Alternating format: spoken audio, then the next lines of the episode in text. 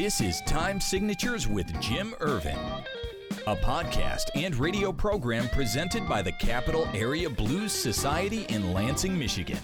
Most any contemporary musical style can trace its roots back to the blues. Explore the blues and its connections with captivating interviews, lively discussions, and news from the world of the blues. You know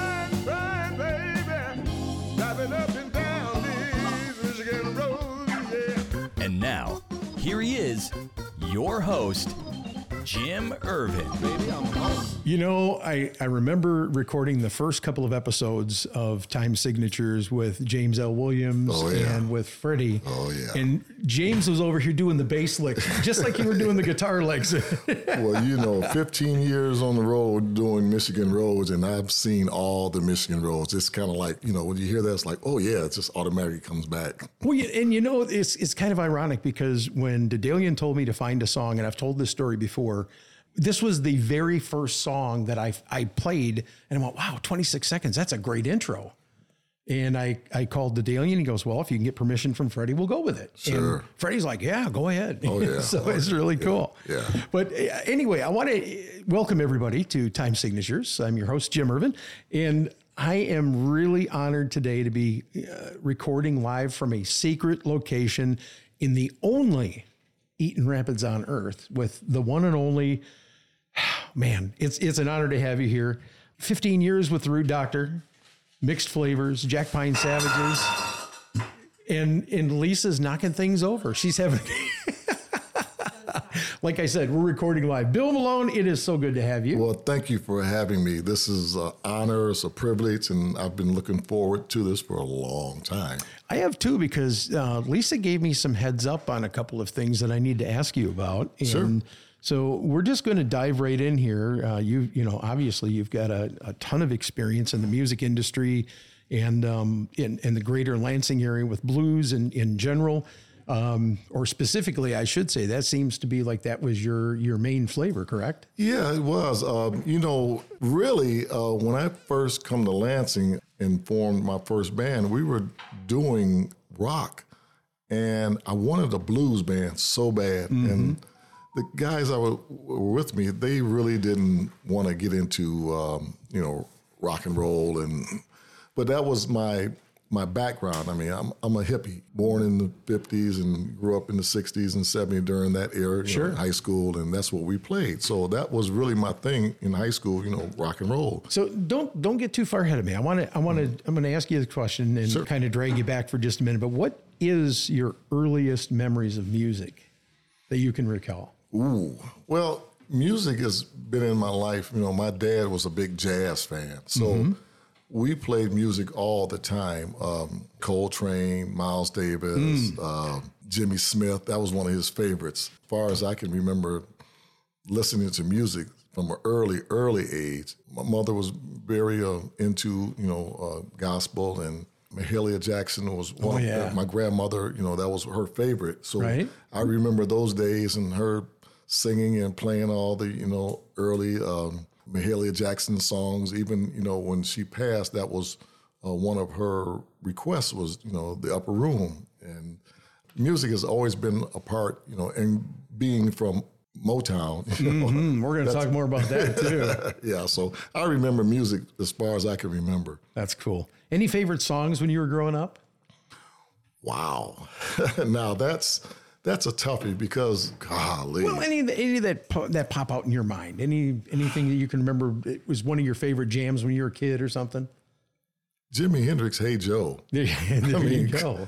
I, I just remember that from golly when I first started playing. But then you know the mu- uh, Motown, um, being from Detroit, we you know had a, a doo wop band. You know we did a lot of that during the days, and I was a big dramatic fan, and I loved you know those guys because they were local and uh, some of their early records. I can't get over you. You know, is one of my favorites. You know, uh, Temptations. I mean, there's it's when you say favorites, it's kind of hard because I I see like five six songs right off the top of my head. Uh, you know that uh, I can reflect on. But Okay. uh, yeah, that probably Hey Joe is one of the ones that really stuck with me and still does. So, Bill, that first guitar and amp, a gift from your parents. I've been I've been looking. I've been I've been cruising the uh, the the Root Doctor page and stealing little tidbits. You got to tell me the story, man. Well, 1969, and I'm not dating myself, so you guys don't even think about it. I was four years old. But uh, my uh, my mom and dad went to New York for a vacation, and my dad brought back a guitar and a little small amp. So it was a Fender Telecaster, and had this little small amp. Had a four inch speaker, cardboard, you know, type amp. Right. And man, I thought this was the greatest thing since sliced bread. And my cousin, I used to go over his house and play on his guitar. He uh, was a big Wes Montgomery fan, so he taught me bumping on Sunset by Wes Montgomery.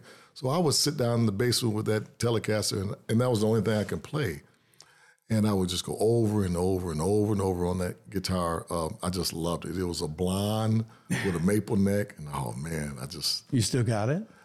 no, but I, ha- I have a upgraded. I have a blonde Telecaster. Okay, but right. it's uh it's uh more expensive uh, uh, vintage than the one I had then. Right. I, I kind of wish I had those guitars back then, you know, but I didn't know anything about value and Yeah, yeah. you know vintage and all that. Absolutely. Yeah. Now, I've heard from some within your circle that you grew up in the Metro Detroit area. Is that Yes, correct? yes. Okay. And during the height of the Motown era, um, Mm-hmm. you even had some close ties with some of the greats of the day. Have you got Oh, any, yeah. any fun stories you want to Oh share? Oh, man. So yeah, I was born and raised in Detroit. Mm-hmm. I spent phew, 43 years there before I moved to Lansing. And uh, my dad was the manager at Palmer Park Golf Course, which is a public golf course in Detroit. So all the Motown stars, entertainers, executives, they all played golf back in the days. And it was um, pretty much, you know, a black owned golf course. Well, it was the public city of Detroit. So at that time, there was only a couple of golf courses that blacks were allowed to play on. Uh, we had Detroit Country Club, but blacks at that time weren't allowed in the country club. And this is when? oh, we're talking 60s, uh, And 70s. still had the segregated. Oh yeah, oh yeah. The only the only blacks were allowed in there were workers, and they all would come and they loved my dad. I mean, my dad was idolized because my dad was a Harlem Globetrotter, original Harlem Globetrotter. So he was kind of famous, you know, in the circle. So they all knew him. So he was in with the Meadowlark Lemon Group. Oh no, before that. Before Oh that? yeah, Oh, oh, yeah, yeah. He was, he was him and my uncle Augustus Finney. Uh, they started in you know the Parks and Recreation, you know, way back in the 30s, and so all these guys knew my dad, and so when they would come, he would let them go out and play golf. So they just loved him, and I got to you know be friends with him, and I would I would work there. So like when Smokey would come in, I, his wife would come. I'd get a cart and take his wife out there, and you know they would gamble and play golf, and they'd come back and slip me a fifty, you know, for just doing that. So that was my little hustle. But I got you know hang out with a lot of those guys and, and become friends with all the Motown stars. Uh, uh, you know, Smokey and oh man, everybody, all the Temptations, um, uh, Berry Gordy, you know, was, was good friends. Uh, so we were, you know, we were pretty good, you know, uh, during those days. It was it was fun to be. My dad didn't want me hanging around because I was, you know, young teenager, and he didn't want to be influenced by these guys because they were gambling and drinking and Yeah. you know smoking out there. You know, he said that was a bad influence. And you got to remember, this is uh, early '70s. Um, the guy was just getting ready to start high school. So he didn't want those bad influences to rub off on me. Because, you know, you see the stars on one side and on behind the stage, they're totally different, you know, when they're, Yeah. they're They're just camera. normal people They're like the rest of it, They're yeah. normal people. But they were very nice and very friendly. At the time, I wasn't 18, so I couldn't get into the clubs back then. Um, you know, the Grande Ballroom and all that where they played. Uh, but we would stand outside and we could hear the music, you know, from those guys. Mm. Calling jamming. you. Oh, gosh. Just, I couldn't wait till I got 18 so I can go inside and, you know, see them. Now, tell me about the first time you heard the blues and what was your biggest influence or influences as you as you grew up? Golly, well, because I, you know, born in Detroit, I was Right. a Motown guy, so all the R and B, that was me. But my sister loved blues, and they would go to the, um, it was uh, Henry's Cocktail Lounge in Detroit. So BB King and seemed like they would come in there once a month. Uh, BB King, Otis Rush, uh, all these got Little Milton and uh, Tyrone Davis. You know, all these guys would would come in like once a month, and this this was like huge. And they would go, and you know, I wasn't really into the blues then because it's like, oh yeah, this old same old. Somebody died, and you know, blah blah blah. This, you know, I was into the R and B, you know, Yeah, the, yeah, the yeah. doo wop era. But I remember, you know, we played it. I lived with my sister, and we played blues all night long. And my dad had these records, and I didn't realize. So he had the original 78s. Hmm. So BB King's Sweet 16, I remember. So I got a hold of that. And when I started playing guitar, I would play these 78s. And I learned Sweet 16. Oh man, I thought that was the greatest thing since sliced bread. And I would just play it over and over, and I got that lick down. I mastered it. And I started developing a, a liking for the blues. And, you know, as time would go on, you know, I picked through my sister's albums and records and pick her brain and start learning about more and more blues artists. But in the earlier days, like I said, I wasn't 18. And at that time, you had to be 18 to get into the bars and, and drink liquor and all that. Um, I was 17, so I couldn't get in, and I didn't have the chance to see all these great uh, blues artists. Um, so I kind of missed out, you know, on the early blues. But I, I started developing more of an interest in blues and learning more about blues and all the various different artists due to, you know, my sister, you know, going to all these shows. So Absolutely. And we're, we're going to talk more about BB King too. There, I, I hear you've got a pretty stellar story. I don't know if it'll be on this episode or the next one, but you're here for two. Um, but I, I, I have to ask you uh, because you you did, uh, as I read, you were completely self taught. yes. Talk Yes. about that. It, was it was it always just fun, or I mean, talk about some of the some of that journey. Well, yeah. Um, starting high school, you know, in the seventies, it was all about bands. I mean, you had to be in the. If you're going to be cool, you're going to be in a band. If you were in a band, you're going to be cool. You're gonna, you know, you're going to get chicks and you know all that good stuff. Yeah. So we would sit outside, and I had a, a friend uh, that that played guitar, and you know he would teach me. And and actually, um, really, the first person that taught me how to play real guitar was um, a gentleman by the name of Dennis Whedon, and he was uh, Glenn Brown's guitar player. And this was early seven, like 70, 71. And funny story. So when we start recording, you know, up here, and I met Glenn, and he brought out these old pictures, and I said, "Wait a minute, that's that's Weed." He said, "Yeah, that was my guitar player." And he showed me these pictures. I said, "This is the guy that sho- taught me how to play." He was a master at Hendrix, so he taught me all the Hendrix licks and the chords and all that. And um, he worked for my dad, you know, for Parks and Recreation um, at the golf course, and then in the wintertime they worked at the skating ring. So those were like some of the early times that I was self-taught. You know, he showed me some things, and then later I took formal lessons. My mom would take me to uh, Wonderland Music, and my teacher um, was Earl Klugh. Oh wow. So I was 15 and Earl was 17. And I took formal lessons from him. So I learned how to kind of read, you know, uh, music and you know, formally. But, you know, everything else was pretty much self taught. It was a, it was an experience. And I, I actually was at a function, oh, some 30 years later, and Earl was there, and we sat at the table together and, you know, reminisced. And he remembered, you know, I'm like, do you remember? He said, yeah, I was a kid. I said, yeah, and I was three years younger than you. I said, boy, if I had just stuck with it, you know, look, maybe I could have been somebody.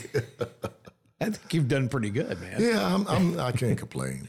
No. So you've shared the stage with the likes of Larry McCray, um, Yes. Coco Montoya, Yes. Tab Benoit. Yes. Go back in your mind. Are there any that you wished you could have opened for or shared the stage with?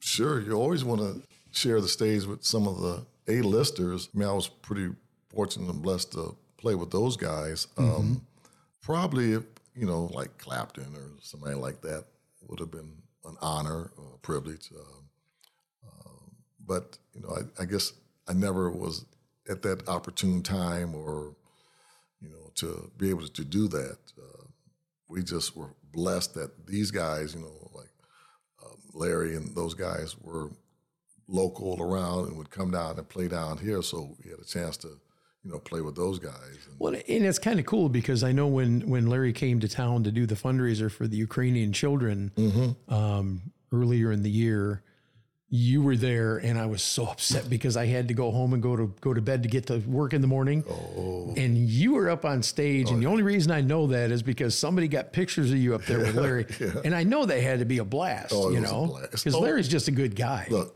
you know, I mean, I've known Larry 30 years. Um, Yeah. And it's always a pleasure, you know, to play with him. You know, I've, I've learned a lot from him. Um, like I said, he's just a nice guy and one of the, the best musicians out there. So it's always fun and it's very easy and calming to play with him. There's no stress and he lets you do your thing and, you know, you sit back there and watch him and it's just very enjoyable. So I really enjoyed that. You know, he's one of those artists that doesn't have an ego. You know, I mean, he's so good. Yeah. He's so humble. Yes. That's what why a lot of people appreciate him.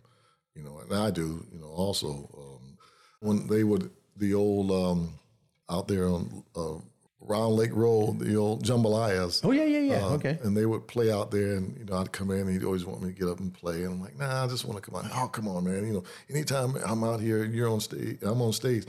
You make sure you come on up here and play with me. I said, okay, you know, I appreciate this. I just enjoy sitting out here listening to you and and you know, learning. You know, as as as a musician, you're never too old to learn. And I hear this from a lot of the even the big boys, the A-listers. You know, when they go out and see their you know fellow comrades, you know, they um, always pick up something new. And, and I used to read that, you know, like Hendrix would go out to these shows and he'd sit in the front row and he'd have a little pad and he'd write down stuff. Oh yeah, that guy. You watch Buddy Guy and he would, you know, like take a lot of his little tricks and tips from him and. And that's what we do. I mean, we always try to better ourselves. You know, we look at our fellow musicians and try to pick up tips and you know tricks to help our craft. time wise, uh, you mentioned Buddy Guy, and we just went to see Buddy. I, I got to tell you, it was a bucket list thing for me. Um, but what an honor and a privilege to go. And we were 20 feet off the stage, my friend. We were sitting from here to your refrigerator away, watching this man play, and and he was good. I mean, you you can tell he's slowing down. He's 86 now. 80s, yeah, so You know, I mean, he's entitled. sure. You know, but he still put on one hell of a show. I mean, you figure somebody has been doing this over 60 years, 70, 70 years, you know, um, well, you know, you're bound to slow down. Yeah. And all the great, you know, blues artists that he played with and the shows on the road. I remember um, he was saying like they used to do like 300 shows a year. That's crazy. I can't even I- imagine. no, I can't either. I can't even imagine. That's you're pretty much playing every night, you know, Just about, yeah. throughout the year, and you're traveling, and then they traveled on a bus. Mm. So you're going across country, you know, and even when you fly over overseas, I mean that that takes a toll on you after so many years. Oh, I can imagine. Yeah. And I mean, yeah, he he still he went out in a crowd and Oh yeah, I walked over to the walkway when he was coming back and he was he was like from me to you away and he sat there and just started jamming in front of me for like 10 seconds. I'm like, oh dude, this is so cool, you know? And I'm snapping pictures with my cell phone because that's all they let us have. right. I know. Which killed me as a photographer because I would have been happy as all get out to take pictures of that concert and send them to him and his people and, sure, and say, here, sure. share them, do what you want. Yeah, I get it. But- yeah, It was it was such a cool thing, and, it, and it truly was a a bucket list um, opportunity for me. oh yeah. So if you ever get a chance before Buddy retires completely, go see him. Well worth it. Definitely. Um, and if you don't, I have a feeling he's going to be one of those guys that retires, kind of like Freddie. Yeah. You know, and then you see him pop up here and there. Well, the, the cool thing about it, you know, we go to Chicago a lot. Yeah. You know, me and Lisa, and uh, we go every time we go, we go to his club. So I, you know, I played at Legends before, and um, we happened to be the last time we went. I think last year, we were just sitting there, and all of a sudden, you know, MC walked up and stopped the you know the band leader and said, "Hey," whispered in his ear, and all of a sudden the band kicks up and Buddy walks up on the stage, and we're sitting right there at the corner of the stage, and I'm like, "Oh man, Buddy Guy, you know he's there live, so we see him live in his club, which is great. Yeah. You know, um, you know that was an honor right there to see him. You know, like recently, you know, uh, before he retires, you know. Yeah. And Oh, he- yeah. And he still, he, like you said, he slowed down. He talks more. You Yes. Know, Yeah. But, he but he still played but golf. he still lot. plays. you know. Yeah. He'll throw those licks out there. And, and- and the cool thing that he did, and this goes back to your days of living in Detroit. Um, he he talked about when blues first came out. It didn't break out in the U.S. It broke out in Europe Europe. Yeah. because the U.S. was so hung up on color, they didn't want to hear it. No. And that's where Hendrix caught his break, and that's where some of the other big names caught Mm-hmm. their break was over in Europe. And I thought, man, what a what a sad testimony on our on our society of that day. Yeah, it's it's it's you know it's kind of I mean it's a lot better, but the Europeans they had a different perspective on music. You know, they didn't look at color, and, and not saying that you know racism was is all over the world, but they had a different uh, perspective on music.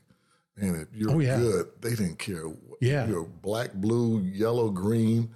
You know, they were there for the music, and they supported it. Where So so much so that uh, he told the story that Mick Jagger was invited to play in the United States. Mm-hmm. He said, "As long as I can bring Hendrix with me, sure. Yeah, If not, no, I won't. I won't come." yeah, and that was the only reason why he really came back um, because they, you know, they just wouldn't support him in, in the early days, and it, it hurt. And I understand that it, you know, you're from here, you're in your own home, you know, New York, you know, like I said, where he's from, and Yeah. they just did not support him. And like, man, you're doing everything, you're pulling out everything but the kitchen sink, and the people just wouldn't support you. So you have to leave the country to go where they supported you. And and the blues artists did the same thing. I mean, they would bring them over, they pay them. Even today, they still bring these guys over to Europe and they do these massive shows. And that's the only way that they can actually make a decent living is out of the country. And that's that, that's sad, you know. Yeah, and I, you know, I was just going to say that I've noticed that they do a lot of out of country blues events. Um, I think Thornetta and John Primer just came back. They were in uh, Sweden, was it? Yeah, yeah. At a, at a big event in Sweden, and that was right after the Blues Awards. Well, Cherie Williams, you know, they're over there right now. You know, it's like, wow, they can't get these these kind of shows here in America, but they can go across the pond and kill them. Isn't that crazy? I know it is. I know it, That it's, it's sad. That's what it is. Yeah, And all the music originated from here. from here, yeah. I, Yeah, don't, I, I can't figure it out. and almost every genre of music has been affected Yes, and and has been molded Yes. in its in its infancy by the blues. all the blues, you know, all the rock artists. Every song you listen to is a blues. Or the the hits were originally blues song written by the blues legends, and they become multimillionaires off of these songs, where the original artists, the writers, couldn't get a dime off. You know, That's crazy. That's absolutely crazy. yeah. We've got so much more to talk about here. We've got a couple of minutes left. Um, I and I want to talk to you about the Root Doctor Band, but I think we're going to wait till the next episode because there's so much there. Oh man, I got stories.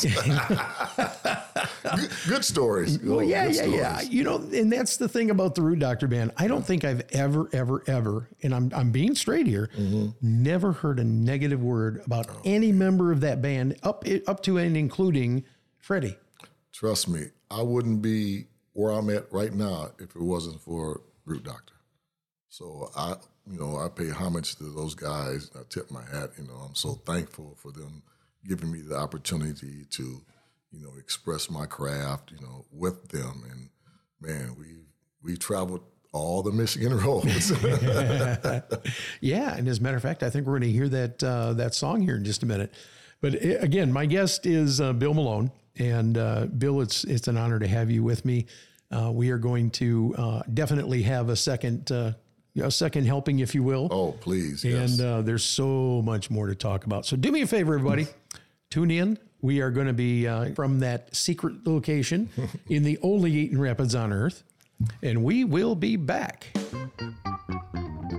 This has been Time Signatures with Jim Ervin, presented by the Capital Area Blues Society in Lansing, Michigan. For more information on cabs, visit capitalareablues.org. We appreciate you joining us today, and we welcome your comments about the show by emailing cabstimesignatures at gmail.com. You can also find us on Facebook at Cabs Time Signatures. You know I'm trying, trying, baby, driving up and down these Michigan roads, yeah. Until next time, keep the blues alive.